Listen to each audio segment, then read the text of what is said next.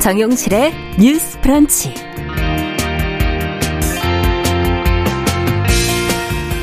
안녕하십니까. 정용실입니다. 학교 주변에서 어린이 교통사고를 막기 위해 주정차를 금지한 지 1년이 지났는데요. 법이 잘 지켜지지 않고 있다고 합니다.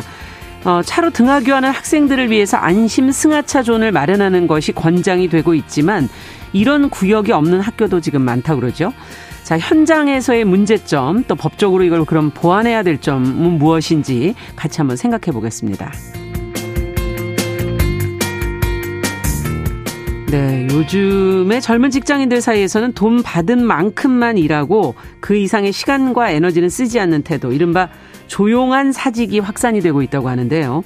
어떤 사회적 배경과 심리적인 요인이 이들을 사직으로, 이 조용한 사직으로 이끄는 것일까요? 또 여기에 대응하는 기업의 조용한 해고는 또 어떻게 바라봐야 될지 자, 한편의 시와 함께 오늘 생각해 보겠습니다. 10월 25일 화요일 정용실의 뉴스 브런치 문을 엽니다.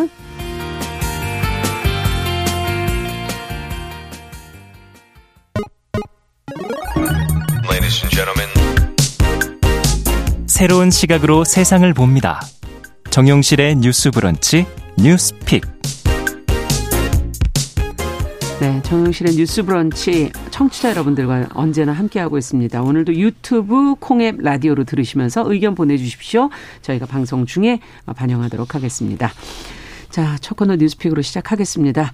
어, 신보라 국민의힘 전 의원 어서 오십시오. 네, 안녕하세요. 네, 조성실 정치하는 엄마들 전 대표 어서 오십시오. 네, 반갑습니다.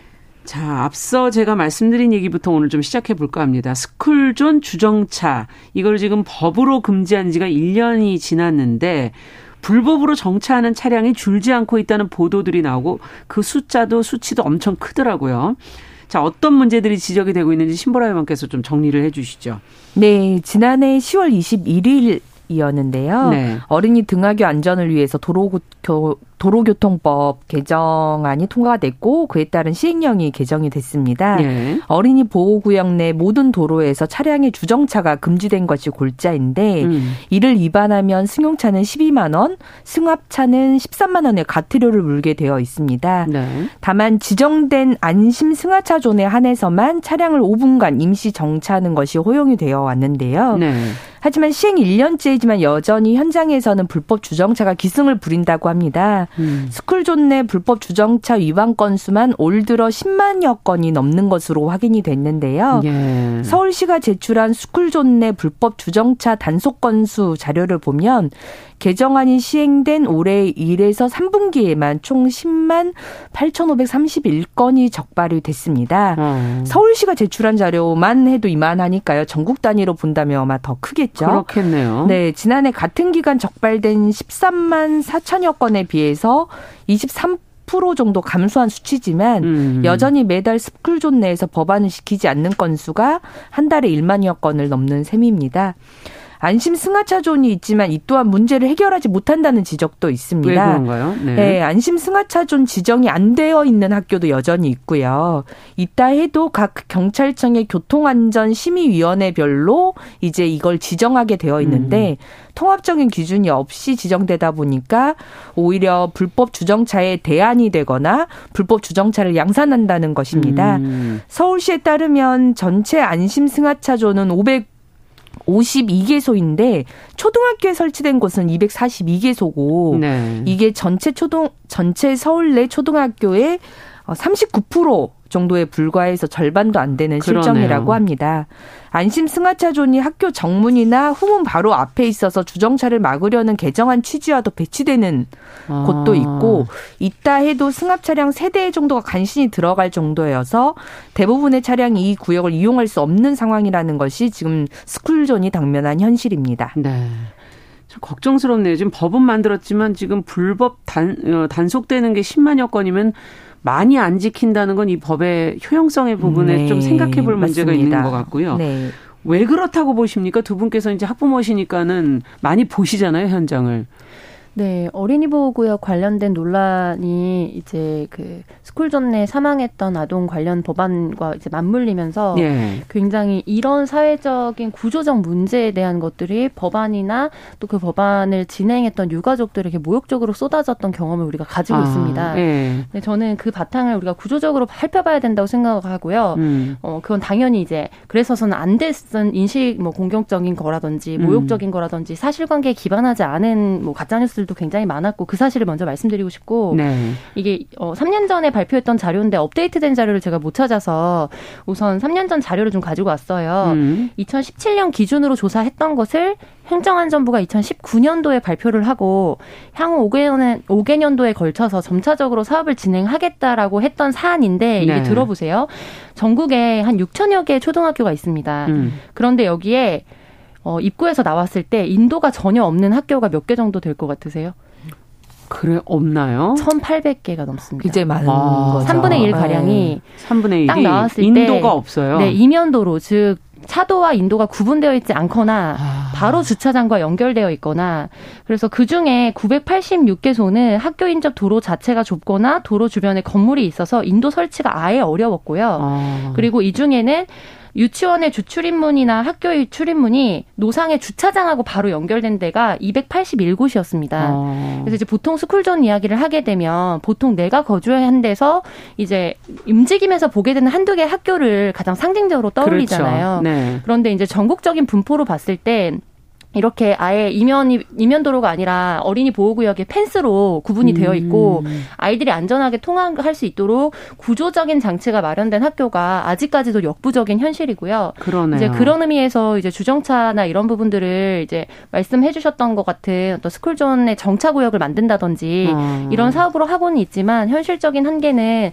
이거를 무슨 시범 사업이나 혹은 혁신 사업이나 이런 식으로 공모해서 좀 진행을 많이 하고 있고 지금 앞서 말씀드렸던 이런 학교들이 스쿨존들이 주로 문제거든요. 네. 그래서 국회에서 자료를 받아봤을 때에도 5년 내, 10년 내 스쿨존 내 사고 및 사망 아동 현황 같은 자료를 뽑아보면 경기도의 특정 지역 학교 몇 개는 계속 상위 10위권과 사망자가 몇 년 단위로 발생한 학교들이 있습니다. 아, 반복될 수밖에 네. 없는 거 그래서 구조적인 이게, 네, 사각지대에서 보이지 않는 것과 그리고 영유아 특히 초등 뭐 저학년들까지는 이제 시속 30km가 넘어가는 물체에 대해서 이제 어른처럼 똑같이 이렇게 식별할 수 있는 능력이 아직 인지적으로 그렇죠. 떨어지거든요. 그래서 네. 이런 여러 가지 종합적인 것들이 있기 때문에 좀 현실적으로 학교별로 시급하게 운영위원회나 또 지자체나 음. 그리고 뭐 경찰청이나 뭐 구조적인 접근을 해야 되겠지만 학교 부지를 일정 부분 심의를 통과해서 원래 벽이 이렇게 바깥쪽에 있다면 안쪽으로 도로를 만들 수 있도록 네. 도로 전용으로 허가를 변경한다든지 이런 사례들도 있어요. 예. 그래서 실질적으로 지금 내 아이가 다니고 있거나 우리 동네에 있는 학교가 음. 이렇게 통학로가 확보되어 있는지부터 좀 확인을 하고 그렇지 않을 경우에 어른들이 그렇다면 이 문제를 어떻게 해결해 줄 것인지 이 문제가 해결되지 않으면 사실 아. 지금 학부모들이 또 어떻게 보면 complain을 하고 있는 아이들이 위험 위험하기 때문에 픽업을 해야 되는데 차가 머무를 수 없다라는 구조적인 음. 문제를 매듭을 풀기가 좀 쉽지 않을 것으로 보입니다. 그러네. 현장에서 계속 갈등만 양산시키는 네, 건데 서로가 서로를 공격하게 되는 구조가 이 문제를 조금 더 면밀하게 들여다보자라는 지금 지적이시고 네. 그 안에 지금 인도가 없는 학교들이 어떻게 돼 있고 학교의 구조적인 부분들이 어떻게 돼 있는지 반복되는 사고가 있는 학교들은 어떤 문제들이 있는지를 하나하나 어, 따져보고 네, 살펴봐야 맞습니다. 된다라는 지금 지적이시고 이렇게 되면 뭐 용도 변경이라든지 이런 국토부의 문제, 교육부의 문제 네. 여러 네. 부처가 같이 협업을 해야 되지 않을까 하는 생각도 드는데요. 신보라 의원께서는 어떻게 보십니까? 네, 저도 맥락상 우리 대표님 의견에 많이 동의를 하는데요. 네. 이게 스 쿨존 주차를 금지를 했지만 음. 아이들의 안전한 등하굣길, 그러니까 그 통학길이라는 본질적인 문제를 해결하지 않은 채 음. 지금 현재는 과태료만 부과한 어떻게 보면 이제 네거티브 전략인 그렇죠. 거죠. 그런 네거티브 전략이 실은 지금 통하지 않은 상황이다라고 음. 보고요. 저는 이제 스쿨존의 주정차 문제를 해결하려면 크게 세 가지를 해결했어야 되, 된다고 보는데 네.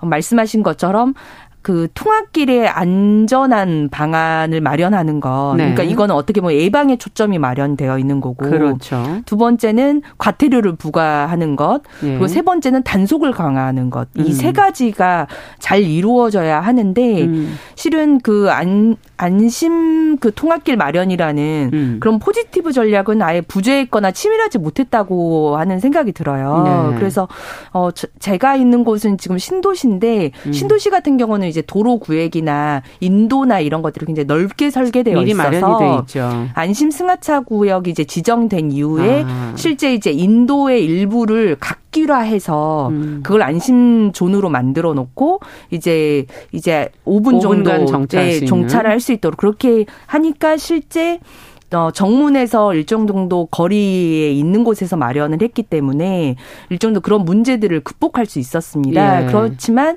방금 이제 조 대표님이 말씀하신 것처럼 정문 앞이 거의 이, 뭐 이면 도로거나 인도와 네. 도로의 경계가 없거나 뭐 이러면 주차장이구나. 그 앞이 그냥 주차장으로 될 수밖에 네. 없는 상황이고 그러면 여전히 그 운전자들의 시야가 확보되지 않으면서 아이들 이 잠깐 네, 튀어나왔을 때 발생할 수 있는 돌발 사고들이 여전히 그 음. 발생할 수 있는 위험성이 커지거든요. 네. 그래서 실은 이제 그 안심 승하차 구역을 뭐 협의회나 이런 것들을 가동해서 조금 정문 그 원거리에 네. 만들어 놓는 경우도 있는데 이 경우에도 이제 원거리의 승하차 구역을 만들어는 놓지만 음. 내린 이후부터 어, 아이가 그 정문에 도달하는 거리까지의 예. 안전 펜스랄지 뭐 인도랄지 이런 것들은 또 장치를 마련해 주지 않다 보니까 음. 부모님들 입장에서는 내 아이를 원거리에 내려줬을 때 정문까지 안심하게 안심을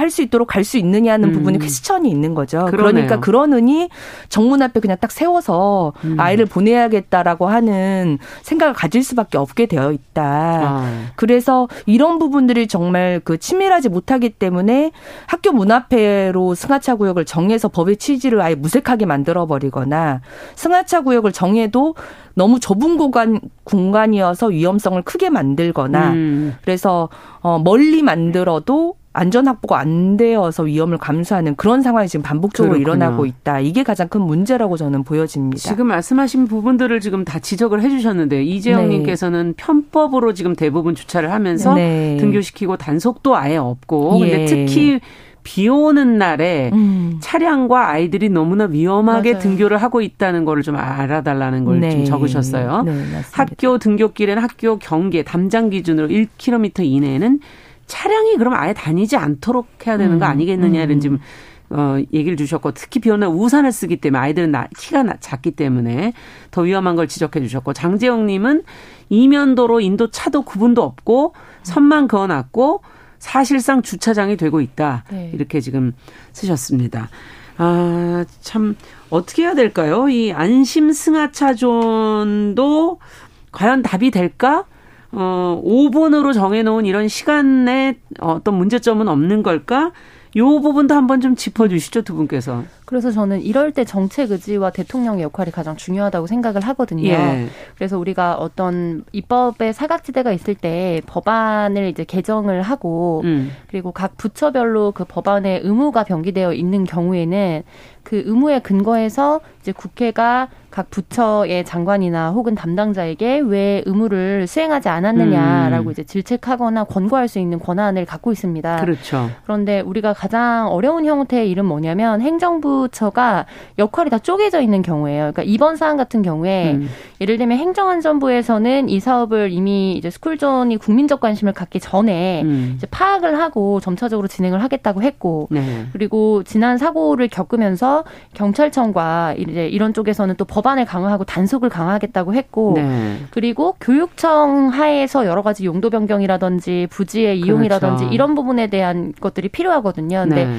제가 알기로는 아직까지는 어떻게 보면은 각 학교의 이제 위원회별로 역할과 열정에 따라서 음. 문제의식에 따라서 그리고 지자체장이나 학교 장의 의지에 따라서 좀 재량껏 이루어지고 있는 현실인 것 같아요. 음. 그러니까 위에서 하달되는 형태는 어떻게 보면 범칙금을 올리고 과태료를 부과하겠다라는 일방적인 통보가 있는데 음. 구조적인 개선이 되지 않은 상황에서 해법을 생산적으로 그렇죠. 찾는 거는 어떻게 보면 자구책으로 각계 전투를 하고 있는 상황인 거죠. 어. 그래서 이런 부분에서 범부처 합동으로 무언가를 할 수 있도록 지시를 하고 대통령의 의지를 천명하는 것 음. 이것이야말로 어떻게 보면은 정권에서 가장 강력하게 할 수 있는 것이고 해야 하는 일이거든요. 음. 그래서 우리가 뭐 저인구와 관련된 논란들도 계속 지속되고 있고 네. 그리고 아동 인권 관련해서는 어떻게 보면 뭐 지난 법 통과 과정에서 논란이 있기는 했습니다만 그래도 보수 진보 할 것 없이 공감대를 이루고 그렇죠. 있는 몇 안 되는 사안 중에 하나입니다. 세부 해결책에 있어서는 뭐 음. 논란이 많이 되기도 하지만요. 그래서 그런 부분에서 이제 대통령이 이런 사안들에 대해서 관심을 가지고 음. 실질적으로 우리 아이들이 얼마나 안전하게 통학로를 다니고 있는지 그래서 음. 위험 사례나 이런 현장들을 직접 방문하고 음. 그래서 이제 어린이집이나 이런 데 방문해서 지금 논란이 됐던 발언들도 있잖아요. 아이들의 음. 발달에 대해서 너무 모른다. 음. 그래서 그런 부분들에 있어서 모른다면 배워야 된다고 저는 생각하고요. 네. 그래서 현장을 우선 가보고 음. 범부처별로 전문가들이 여기에 대해서 어떻게 연착륙할 수 있도록 그러니까 그렇죠. 그러니까 우리가 당장 바뀔 수는 사실 없겠죠. 예. 시간이 좀 필요할 겁니다. 그렇지만 그럼에도 불구하고 서로가 서로를 저격하면서 비난하는 형태가 아니라 최종적으로 아이들에게 어떤 음. 것이 안전한지 공동 집단지성을 좀 마련할 수 있도록 음. 정책 의지를 실현해야 한다. 네. 대통령의 역할이 크다고 봅니다. 네. 어쨌든 모든 정책이 이제 위에는 의지고 밑에 네, 현실을. 봤을 때는 조금 다, 다양하기 때문에 밑에서 소구되어지는 필요한 것들을 음. 의견이 좀 올라가서 그것이 반영이 될 수 있다면 어떨까 그런 생각도 들기도 하고요. 지금 재량껏 한다는 거는 결국 시스템이 없다는 네. 얘기로도 좀 들리기도 하거든요.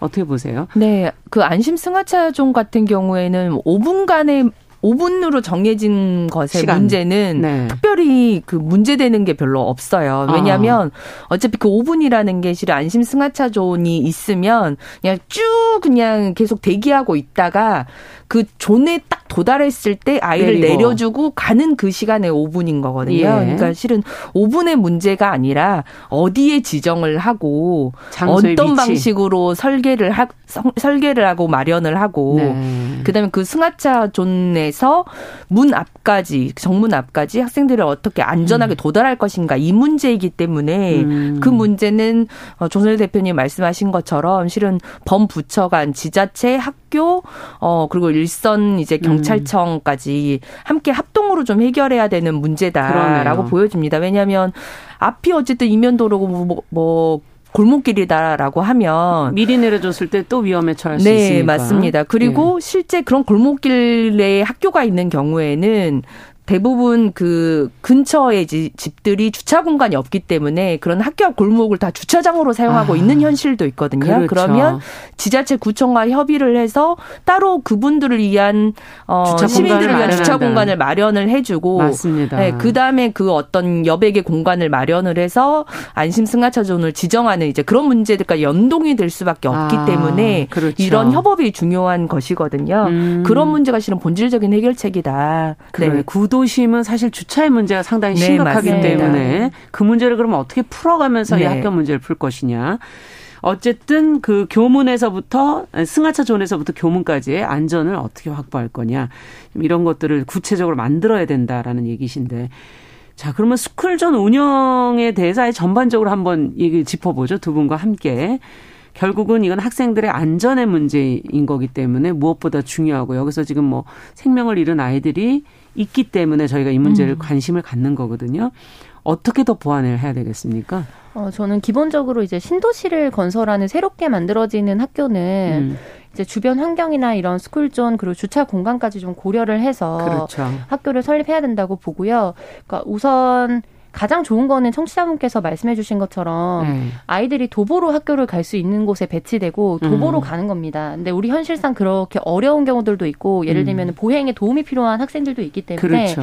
그런 경우에는 사실 입구를 이원화해서 음. 도보로 보내는 아이들은 정말 안전하게 차가 전혀 닿지 않고 아파트 단지나 혹은 주택 가로부터 갈수 음. 있도록 보도를, 도보를 확보해 주고 음. 주차장이 필요해서 하차가 필요한 학생들 같은 경우에는 말씀해 주신 것처럼 별도의 주차 공간이나 음. 아니면 승하차 스팟을 지정을 한 다음에 거기서 반드시 펜스를 쳐서 음. 아이들이 그 펜스를 넘어가지 않고 차도 치받을 수 없도록 만들어주는 좀 이원화 체계가 아. 필요할 것으로 네. 보여요. 그런데 좀 큰 부분은 이제 인식적인 부분이겠죠. 그러니까 음. 저 같은 경우에는 지금 마포구청 근처에 살고 있는데 예. 이제 작지 않은 학교거든요. 예. 근데 승하, 그 스쿨존 내에 바로 스쿨존이 끝나거나 혹은 스쿨존과 스쿨존 가운데 공업사가 있습니다. 음. 자동차 공업사 다, 군이 클러스터가 있고요. 음. 반대쪽으로는 고가로 되어 있고 그 길들 양쪽을 지나서 아파트 단지로 연결되는 학군의 아이들이 다 그 학교에 배치가 아. 돼요.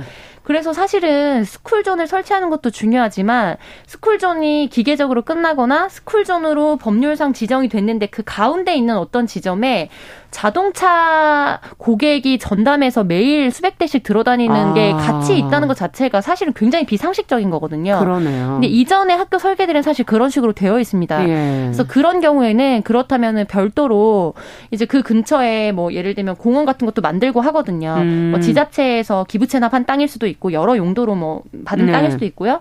근데 이럴 때 어린이 안전을 위해서 어떻게 상생하게 하고 최대한 이 구획을 음. 이미 있는 공간이라면 확보할 것인가에 대해서 주민들이 좀 참여 형태로 하는 것도 필요하고요. 그 네. 부분에 있어서 강력한 direction이 없으면 사실 행정은 움직이지 않거든요. 그렇군요. 네, 그래서 주변에 한번 공간들을 둘러보시고 건축 허가라든지 이런 부분도 네, 다 연계되어 네. 있다는 말씀이신 그래서 거예요. 유기적으로 연결돼서 음. 이거를 구상하지 않으면 사실 이용자의 관점에서 어린이의 관점에서 봤을 때 굉장히 기이한 음. 도시 구형이 되는 거죠. 그래서 그런 부분 에 있어서도 우리가 문제의식을 가질 필요가 있다는 원론적인 얘기도 네. 드리고 싶습니다.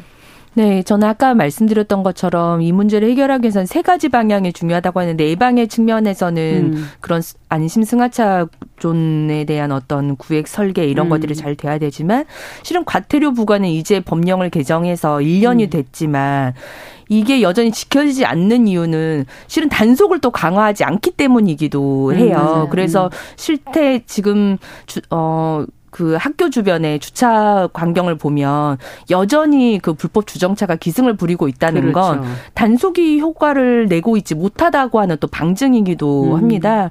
그래서 오늘 대통령 예산안 그 시정 연설 보니까 어린이 보호 구역 내 무인 단속 장비를 확대하겠다는 음. 그런 이제 내용도 있었지만 이제 그 관련한 단속을 좀 저는 또 그것도, 함께 강화를 해야, 된다. 해야 된다 라는 네. 생각이 듭니다. 그리고 실제 계도 기간이라는 게 있지만 음. 저는 1년 정도면 그 계도 기간은 충분하다고 생각하는데 그렇죠. 각각 그 학교마다 그 근처에 불법 주정차들을 단속하기 위한 얼마나 어 충분히 했는지. 인지할 만한 계도가 있었는지 음. 그거에 대한 검증도 좀 필요할 것 같고요. 단속 강화를 통해서 이 세 가지 측면의 부분들이 원활하게 작동이 돼야만 음. 이 스쿨존 내 안전 사고의 문제를 해결할 수 있다 그러네요. 이렇게 봅니다. 네. 자, 앞으로도 이제 스쿨존 결국 이 법이 중요한 것이 아니라 현실 속에서 이 문제를 어떻게 해결해 갈지 한번 좀 지켜보도록 하고요. 자, 두 번째 뉴스로 가겠습니다. 유제품 기업인 프로밀 최근 보도가 지금 많이 나오고 있는데 사업을 종료하기로 하면서 지금 직원들이 하루아침에 실업자가 될 위기에 몰렸다는 보도가 나왔거든요. 어떤 상황이고 어제 뭐 노사가 만났다 그러는데 뭐 좋은 얘기들이 나왔는지 조 대표님께서 지금까지 나온 얘기 좀 정리해 주세요. 네, 프로밀이 경험란을 경영란을 이제 근거로 지난 음. 17일 전 직원에게 다음 달 30일자로 사업을 종료하겠다라면서 네. 대거 해고 통보를 해서 문제가 되고 있습니다. 예. 그래서 낙농업의 여러 가지 뭐 유제품 구매량이 저, 줄어든다든지 아. 저인구화라든지 이런 걸로 인한 전체적인 위기는 어떻게 보면은 모든 업체가 다 겪고 있는 일인데요. 그렇죠. 네, 특히 이번 푸르밀 사태에서 좀 주목이 되고 이제 관심을 받고 음. 있는 부분은 어떤 경영권의 승계가 이른바 이루어지면서 최근 4년간 경영난이 극도로 악화되었다는 사실입니다. 아.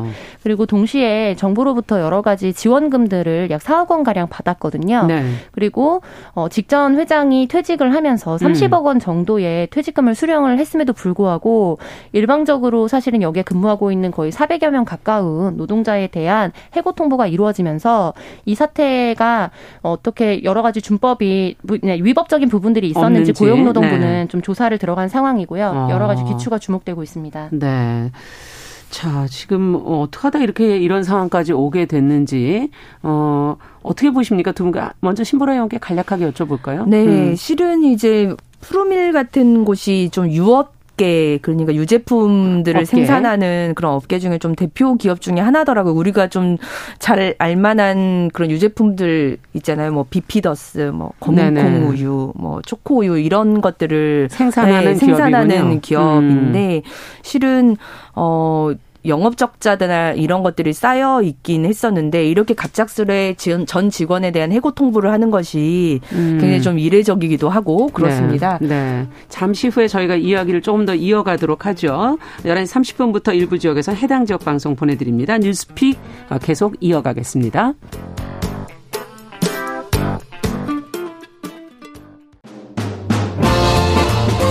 여러분은 지금 KBS 1라디오 정용실의 뉴스 브런치와 함께하고 계십니다.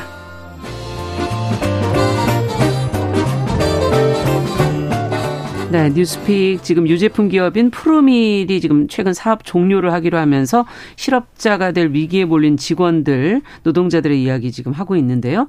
지금 신보라 의원께서 어, 경영 적자가 최근에 많이 누적이 되고 있었다라는 얘기까지를 지금 네. 해주셨어요. 그게 보면 뭐 내부 사정을 정확하게 속속들이 알기는 어렵지만 네. 외부적 요인과 내부적 요인이 좀 겹친 부분들이 있는 것 같아요. 음. 외부적 요인으로는 유제품 업계 자체가 좀 어려움을 겪고 있는 건 많이 알려져 있는 사실인데요. 수년 전부터 얘기가 나오고 예, 있었죠. 왜냐하면 저출산 고령화로 유제품 소비율이 우선 기본적으로 떨어지고 네. 생산 가액은 높아지 는데 유제품 가격도 일정 정도 통제를 받고 있잖아요. 예. 그리고 뭐 해외 제품들의 유입이나 원자력 원 원자재 가격 음. 상승까지 겹쳐서 매출액과 영업 이익이 2018년 이후부터는 적자 구조로 이제 바뀌었더라고요. 네. 그래서 2018년에는 15억, 그 다음에 2021년에는 네 푸르밀이 124억 원의 영업 손실이 날 정도로 적자 규모가 커지고 있는 상황이었고 내부적 요인으로는 오너 가족 경영의 문제가 좀 대두되는 것 같아요. 예. 2018년부터 이제 또 가족 어 경영인 이 이제 전문 경영인이 아닌 전문 경영인이 아닌 가족이 예. 이제 경영을 하면서 문제가 됐고 그러면서 또 시설 투자나 R&D 같은 부분들에 대한 어. 것들이 이루어지지 않았다고 해요. 그래서 지난해에도 R&D 지출액이 4,100만 원밖에 되지 않았다. 매출액 대비 0.02% 어. 이런 걸 보니까 이 기업이 뭔가 유지 발전하려는 목표를 좀 가지고 있었는가에 좀 의문이 들긴 그러네요. 하더라고요. 그래서 전체적으로는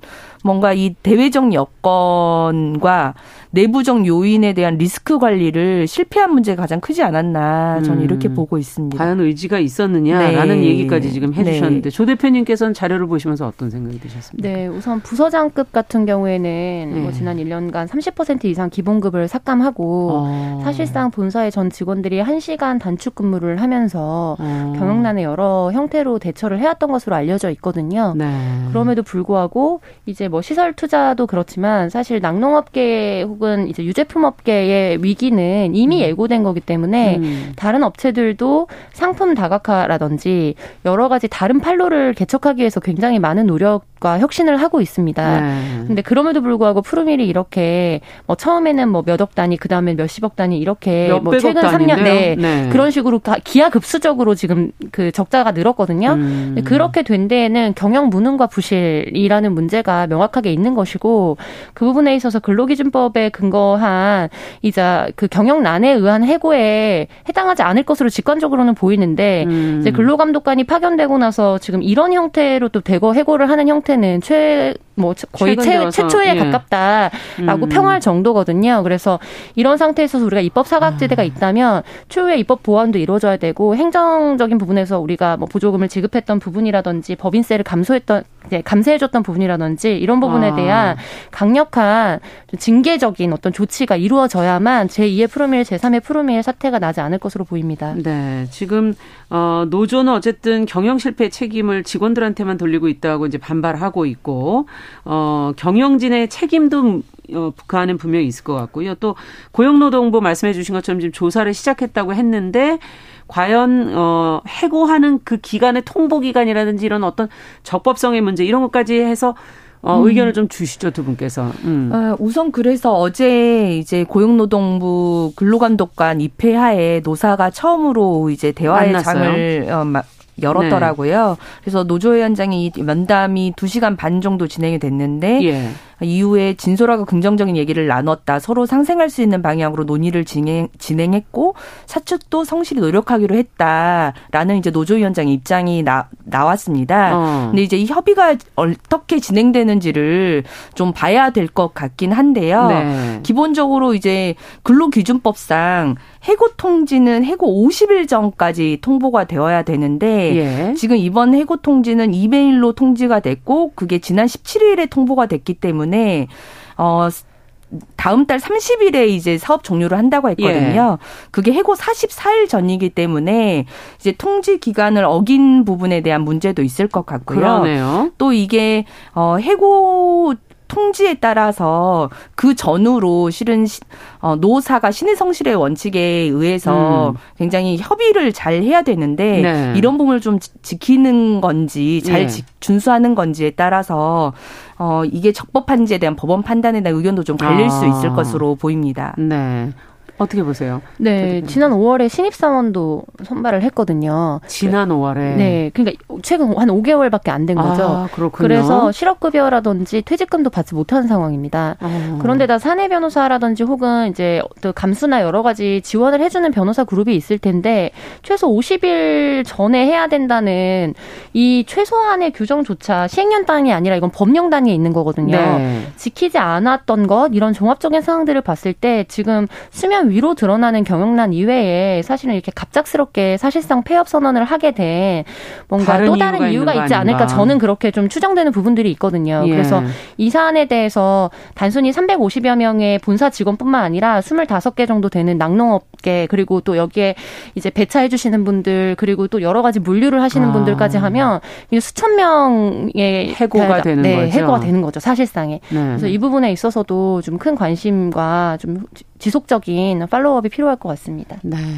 자, 오늘 얘기로 저희가 끝낼 수는 없을 것 같고 이것도 결과가 또 나오게 될 테니까 후에 또 더 자세히 얘기를 해보도록 하죠. 자, 뉴스픽 조성실 정치하는 엄마들 전 대표 신보라 국민의힘 전 의원 두 분과 함께 이야기 나눠봤습니다. 말씀 잘 들었습니다. 감사합니다. 네, 감사합니다. 남성의 입장에서 여성의 입장을 이해하는 그래서 사실 이 역지사지의 태도가 한국 사회로 지금 필요한 것이 아닌가 그 어떤 사람들은 삼루에서 태어났으면서 자신이 삼루타를 친 것처럼 생각하며 살아간다라는 음. 말이 있어요. 해충이다, 이충이다. 이거는 네. 순전히 사람의 아. 그 잣대로 이야기를 하는 거예요. 음. 곤충이 우리 사람보다 몇억 년 먼저 지구에 나왔거든요. 세상을 보는 따뜻한 시선. 정용실의 뉴스 브런치.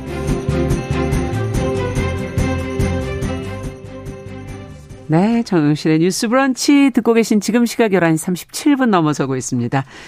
자, 이번에는 시인의 시선으로 뉴스와 세상사를 좀 들여다보고 거기에 어울리는 시도 같이 읽어보는 시간 저희가 가져보죠.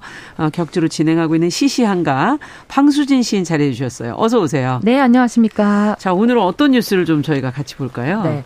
혹시 조용한 사직이라는 말 들어보셨는지 아, 저도 모르겠어요. 검색하다가 그 눈에 들어오더라고요. 네, 요즘 참 핫한 네. 네, 단어이기도 한데 다니고 있는 직장에 대한 충성심 없이 최소한의 업무만 하려는 태도를 조용한 사직이라고 음. 한다고 하는데요. 미국의 한 젊은 엔지니어가 만든 말이에요. 네. 삽시간에 이제 공간을 공감을 얻어서 퍼져 나갔는데 이게 그래서 한국까지 들어온 거군요. 들어와서 최근 보도를 통해서 자주 접하는 단어가 아. 됐습니다. 조용한 사직을 하는 사람들은 해고당하지 않을 정도로만 일하고 추가적인 업무는 거부하면서 간부 같은 좀 책임 있는 지위는 관심이 별로 없고 음. 팀원과 소통도 하지 않는다고 해요. 아. 그러니까 일찍 출근하고 뭐 늦게 퇴근하고 뭐 이런 건 절대 없는 거죠. 어. 조용한 사직은 시키는 일만 하지만 남는 시간을 또 육아나 학업 등 뭐 이런 생산적인 거에 전념한다는 점에서 나태와는 좀 다르고요. 자발적으로 일을 줄인다는 점에서 과도한 업무에 지쳐서 쓰러지는 번아웃 증후군 이런 것과도 좀 다르다고 어. 볼수 있죠. 최근에 우리나라에서 이런 현상을 단적으로 보여주는 일이 있었습니다. 네. 그 데이터 센터 화재 아시죠? 네. 카카오 서비스가 먹통이 됐던 지난 15일 정말 네. 많은 분들이 불편함을 겪었었는데 그날 저녁에 회사의 복구 작업이 한창이었다고 합니다. 그렇죠. 그런데 이곳의 직원 한 사람이 직장인 익명 커뮤니티에 이런 글을 올렸다고 해요. 네. 주말이라도 16시간까지는 무급이다. 장애 대응 보상 가이드라인을 물어보니 무급이 맞다길래 그냥 나는 쿨하게 노는 중이다. 음. 나라 구하는 뭐 보람으로 일하는 것도 아니고 책임감 같은 거 가질 필요 없지 않나. 이렇게 하면서 쿨하게 놀 거라는 내용을 어. 게재했다고 해요. 참 조용한 사직이라는 그 마음의 상태가 뭔지 이런 태도에 대한 감정이 좀 느껴지는 음. 사례가 아니었나 싶은데 이런 행태를 두고 이기적이라는 말도 나오지만 그렇죠. 한편으로는 네. 아니다. 그들의 입장에서는 이건 실용적인 거다. 어. 젊은 인재를 붙잡고 싶다면 회사들이 좀 변해야 하는 거 아닌가라는 아. 지적도 같이 나오고 있다고 합니다. 네, 과거 같은 그런 그 업무 행태는 이제 더 이상 안 된다. 뭐 네. 지금 그런 지적이기도 한 것 같은데 실제로 이런 태도를 가진 분을 만나신 적이 있으세요? 지금 이런 걸 골라오신 거.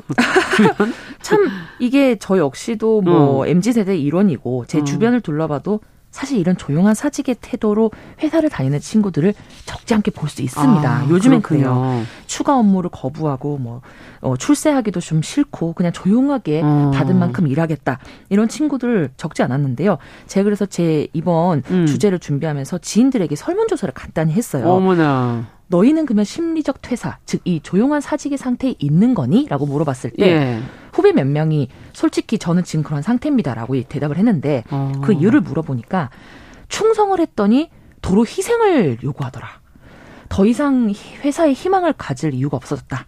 아. 미래를 투자할 만큼 가능성이 보이지 않는데 내가 굳이 회사에 나의 열정과 시간을 투자할 이유가 있겠는가 하는 생각이 들었다고 해요. 음. 즉 돈보다 이제는 미래 성장 가치가 그들에게는 좀더 중요해졌다고 볼 수 있을 텐데요. 음. 돈도 돈이겠지만 이 회사를 통해서 내가 정말 스스로 성장할 수 있느냐의 음. 여부가 회사에 대한 애정을 결정하는 척도가 됐다. 음. 이렇게 볼 수 있지 않을까 싶습니다. 네. 앞서도 이 얘기가 처음 시작된 게 미국의 한 젊은 엔지니어다. 요즘 엔지니어들이 그 뭐 프로그램 짜고 하느라고 참 많은 노동에 그럼요. 시달리고 있는 직종이기도 하고 음. 또 젊은 층이라는 거 이게 주로 젊은 층에서 많이 나타나는 태도이기 때문에 그들이 음. 같이 공감을 한 것 같고 근데 이렇게 된 데는 이유가 있을 거 아니에요? 좀 지금 설문조사를 하셨다니까 그 이유가 저는 궁금한데 네. 뭡니까? 여러 이유가 있겠죠. 뭐 코로나도 그 중에 하나 뭐 영향을 미쳤을 것 같기도 하고. 맞습니다. 여러 가지 이유가 있겠지만 제가 제 주변에 좀 서칭을 해본 결과는 네. 크게 한 세 가지 정도가 있는 것으로 보이더라고요. 어. 첫째는 코로나로 인한 사회 변화가 정말 한몫을 했다. 맞아요. 그 실제로 이 관련 기사를 보면 그 곽금주 서울대 심리학과 교수님이 이런 말을 하세요. 네. 코로나19 이후 도래한 예측 불가능한 현대 사회에 2030 세대들이 적응한 음. 결과가 조용한 사직일 수도 있다. 코로나를 통해서 이들이 어쩌면 좀 깨달았을지도 모를 것 같아요. 아, 세상은 언제든 갑자기 순식간에 변할 수 있고 네. 무엇도 정해져 있거나 보장되지 않은 상황에서 내가 한 곳의 직장에 나의 현재와 미래 모두를 투자한다는 것이 아. 어쩌면 오히려 굉장히 불안의 요소로 작용하고 있다. 회사도 어떻게 될지 모르는데 내가, 내가 그 회사에다가 미래까지 다 걸고 불안하다. 불안하다. 이러한 아. 심리 상태가 있지 않나 저는 보고요. 하나가 그거군요. 네. 둘째는 MZ 세대들의 세대적 특성에 기반한다. 이것도 뭐 빼놓을 수 없을 것 같습니다. 예. 이전 세대들은 이런 생각을 당연하게 했죠. 개인 생활보다는 사무, 일이 중요하고 음. 일에 열정적으로 임하는 라이프 스타일 이런 걸 좀 강조했다면 네. 지금은 조직 생활보다는 개인 생활, 음. 회사의 일보다는 나의 미래 가치에 더욱 투자하고 싶어 하는 세대들이 이런 특성을 가지고 있다 보는데 음. 이 신조어를 실제로 만든 20대 엔지니어 그 자이드 펠린이 그 쇼폰 플랫폼에 이런 말을 썼습니다. 음. 조용한 사직은 주어진 일 이상을 해야 한다는 생각을 그만두는 것이다. 아. 일은 당신의 삶이 아니다. 당신의 가치는 당신이 하는 일의 결과물로 정의되지 않는다. 야. 정말 조용한 사직을 품고 있는 사람들이 어떤 마인드를 가지고 있는지 음. 극명하게 보여주는 문장이 아닐까 싶고요. 그래요. 또 예전 세대는 또 너무 그 개인 생활보다는 조직 생활을 네. 앞세우다 보니까 네. 이제 일이 끝나게 되고 나면 참 너무 허전해지고 그렇죠. 허망한 그런 느낌이 예. 들었었죠. 맞아요. 세 번째는 변화하는 세대적 특성을 반영하지 못하고 아직 좀 그 자리에 머물러 있는 아. 조직 문화 빼놓을 수 없을 것 같은데요. 조직 문화. 현 세대들에게는 사실 안정적 직장이나 꼬박꼬박 월급이 나오는 뭐 직장 더 이상 큰 의미를 가져다 주지 못한다는 어. 거죠.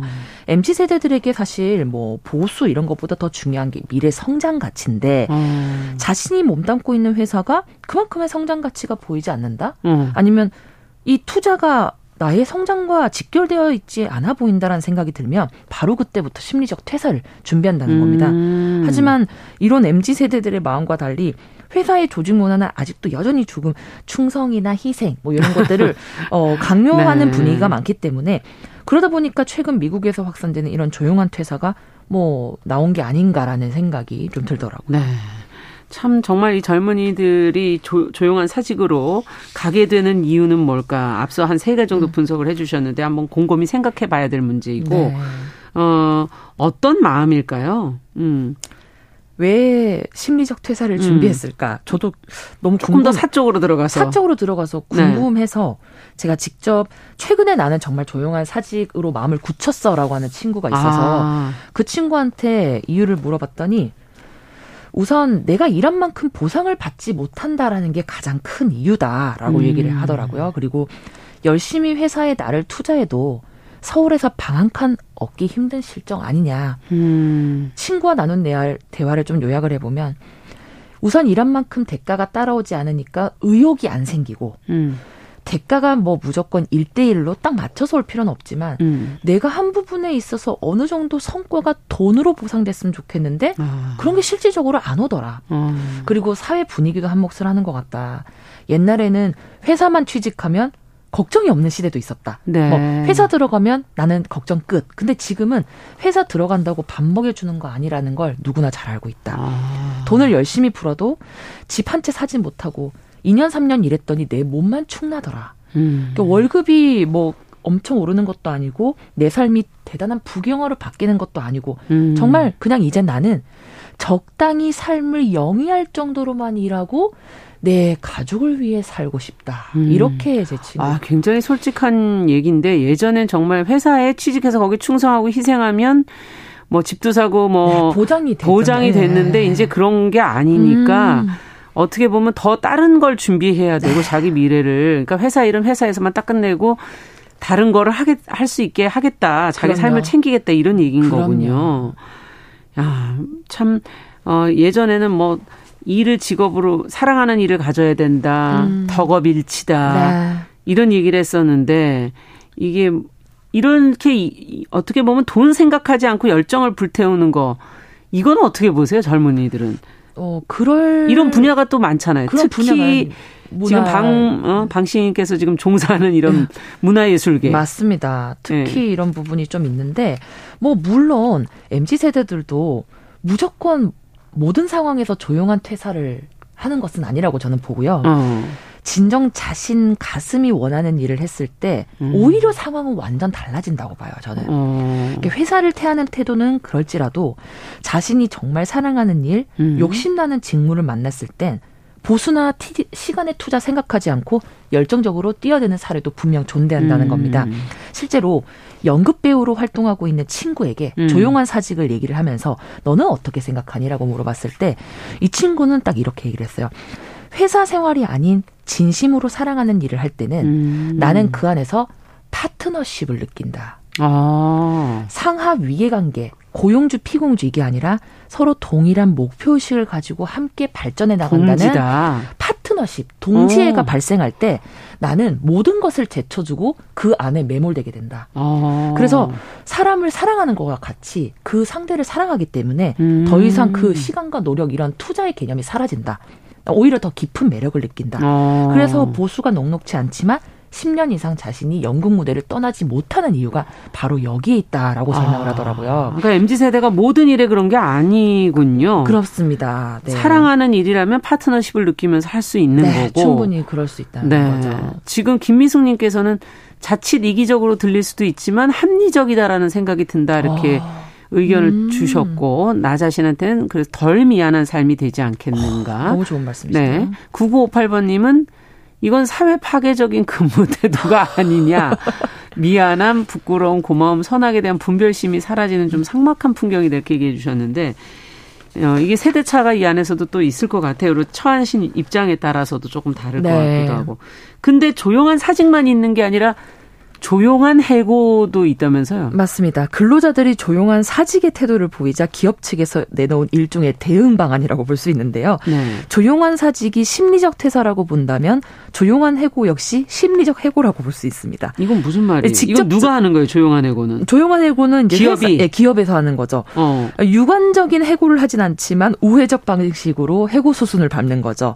예를 들자면 2년 연속 연봉을 동결한다든지 아. 승진을 누락시킨다든지 아. 성장 기회를 박탈시킨다든지 하는 등등의 행동들이 음. 조용한 해고의 징후로 지금 여겨지고 있습니다. 네. 야 조용한 사직에 조용한 해고 이걸 어디, 어떻게 생각하세요? 네, 저는 이번 주제를 준비하면서 네. 사실 누군가의 입장을 완벽하게 대변하기가 참 쉽지 않더라고요. 이게 어. 다 입장이 있다라는 생각이 들고 음. 앞에서 언급했던 것처럼 어, 주변에 조용한 사직의 태도로 회사를 다니는 음. 사례처럼 일한 만큼 돌아오지 않는 회사, 나의 성장에 도움을 주지 않는 회사에서는 이런 마음속 퇴사를 품는 사람도 있지만 음. 반대로 자신에게 얻는 것이 없다면 아무것도 하지 않으려고 하는 수동적인 태도의 세대들을 고용해서 골머리를 앓고 있는 회사도 적지 예. 않다는 거죠. 예.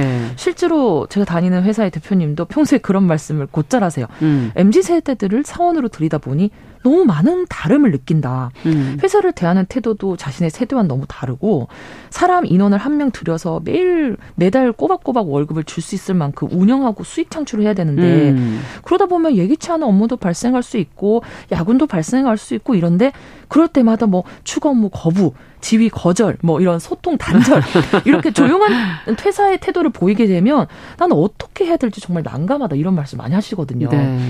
아니 걱정이 되네요. 이러다 보면은 앞서 저희가 이제 푸르밀 얘기도 했지만은 서로 너무 어 등한해지고 그러다 보면 맞아요. 혹시 회사가 걱정되거든요. 맞습니다. 어. 이러다 다 같이 망하면 어떡하나 뭐 이런 네, 진짜 네, 우려도 되잖아요. 우려도 되죠. 네. 그 미국 잡지 포브스에 따르면 예. 조용한 사직과 조용한 해고는 이제 조용하다라는 공통점 이외에 음. 강력한 공통점 하나가 또, 또 있다고 있어요? 합니다. 마음은 콩밭에 있으면서 이제 소위 시간만 때우는 근로잖아. 아. 직원이 제발로 관둘 때까지 고의로 방치하는 관리잖아. 어쨌든 조직의 성과와 문화를 파괴하는 건 마찬가지라는 아. 지점인 거죠. 이 정도 되면 정말 회사와 직원이 눈눈이 맞불 작전으로 맞서고 있는, 있는 게 아닌가라는 생각도 그러네요. 드는데 과연 이러한 작전이 진정한 문제 해결 방안일 수 있을까? 아, 저는 좀, 좀 반성적 사고가 들더라고요. 예. 그렇다면 어떤 변화와 노력이 필요할까 좀 생각을 해봤습니다. 음. 제가 주변 사람들의 인터뷰를 통해 정리한 바로는 음. 우선 회사 입장에서는 앞으로 채용하게 될 근로자들 이 세대들의 특징인 음. 현재 회사가 내 기대와 다르면 나는 바로 이직을 준비하고 정보화 시대로 인해서 나는 더 많은 대책이 있음을 알기에 음. 노력해도 뭔가 변화가 없을 것 같은 현 회사에는 딱히 잘 보이지 않으려고 하고 받은 만큼만 음. 일한다.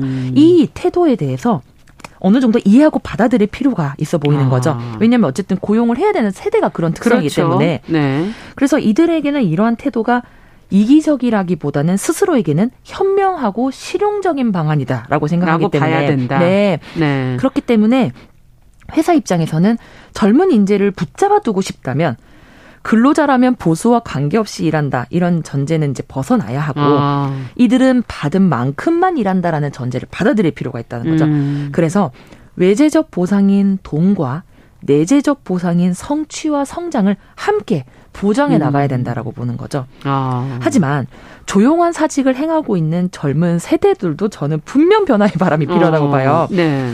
회사에서도 직원들의 임금 지급을 위해서 사실 끊임없이 수익 창출을 해야 되는데 그렇죠. 내가 조용한 사직의 태도를 하는 것이 회사도 문 닫아야 되죠. 회사에 묻어난다는 상황으로 이제 가게 되면 네. 나뿐만 아니라 많은 아. 사람들이 그로 인해서 피해를 입을 수 있다라는 것도 좀 생각해 볼 필요가 있다고 네. 봅니다. 지금 때마침 김용현 님께서 IMF 때 음. 일자리 없어 가지고 그 사 직하는 그런 사람들 그 시기를 어, 정말 힘들게 지나서 그런지 요즘 젊은 분들의 소리가 마치 배부른 소리처럼 느껴지기도 한다 이런 얘기까지 그 해주셨어요. 음. 자, 그러면 여기에는 무슨 시를 읽어야 양쪽의 마음을 좀 다 좀 다독여 줄 수 있을까요? 네, 네, 고민하다가 좀 중국의 이제 옛 시인인 조식 조식의 칠보시 들어보셨을 겁니다. 그래서 칠보시를 좀 준비했는데요. 네. 전문을 읽어드리고 마저 말씀 나누도록 하겠습니다.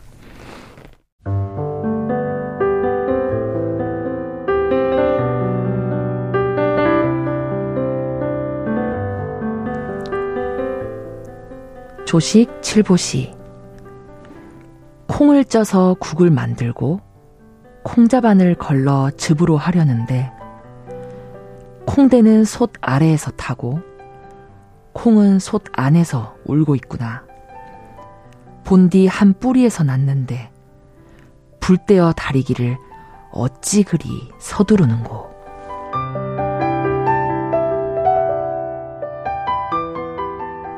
네.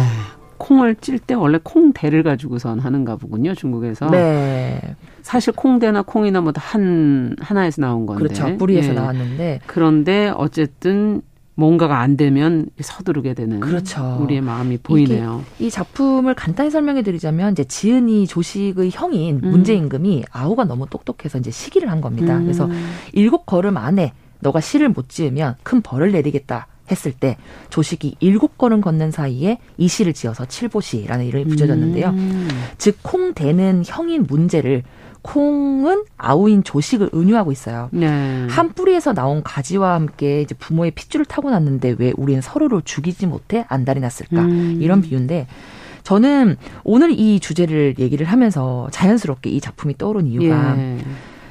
회사와 직원들이 지금 현재 동상이몽을 하고 있는 현실이잖아요. 그렇죠. 근데 고용주는 사실 뭐 최소한의 비용으로 최대한의 노동력을 이끌어내려고 하고 예. 피고용자는 최소한의 노력을 해서 최대한의 임금을 받고 싶다. 아. 뭐 그들의 입장에서는 뭐 당연할 수 있는 맞는 얘기지만 이게 타협이 돼야 되잖아요. 타협이 안 네. 되는 부분이 있잖아요. 하지만 그럼에도 불구하고 어쨌든 회사도 직원도 결국에는 음. 서로의 도움을 받으며 같이 가야 되는 파트너가 돼야 되지 않나 싶고요. 네. 이 회사와 직원이 파트너십을 가져야 되는데 이게 핏줄 같은 형제 사이는 아닐지라도 콩만 있고 콩대만 없어서도 안 되고 음. 콩대만 있고 콩만 있어서도 안 되는 것처럼 음. 회사도 직원이 없으면 운영이 안 되고 직원 역시 회사가 존재 안 한다면 일자리를 잃게 되는 거 아니겠습니까? 그렇죠. 음. 서로를 이해하고 보듬기보다 좀 상처를 주고 손에 입히는 방식으로 좀 흘러가는 게 아닌가 싶어서 씁쓸했는데요. 음. 자, 우리 사회가 이 조식이 흘렸던 눈물을 좀 한번 생각해 봤으면 음. 좋겠어요. 누구를 위해서 우리 이렇게 그렇죠. 눈물을 흘리는 걸까요? 네. 자, 시시한가 오늘은 조용한 어, 사직 조용한 해고에 관한 이야기 어, 방슬진 시인과 함께 나눠봤습니다. 말씀 잘 들었습니다. 네, 감사합니다. 네, 정용실의 뉴스브런치 화요일 순서도 같이 인사드릴게요. 저는 내일 오전 11시 5분에 다시 뵙겠습니다. 안녕히 계십시오.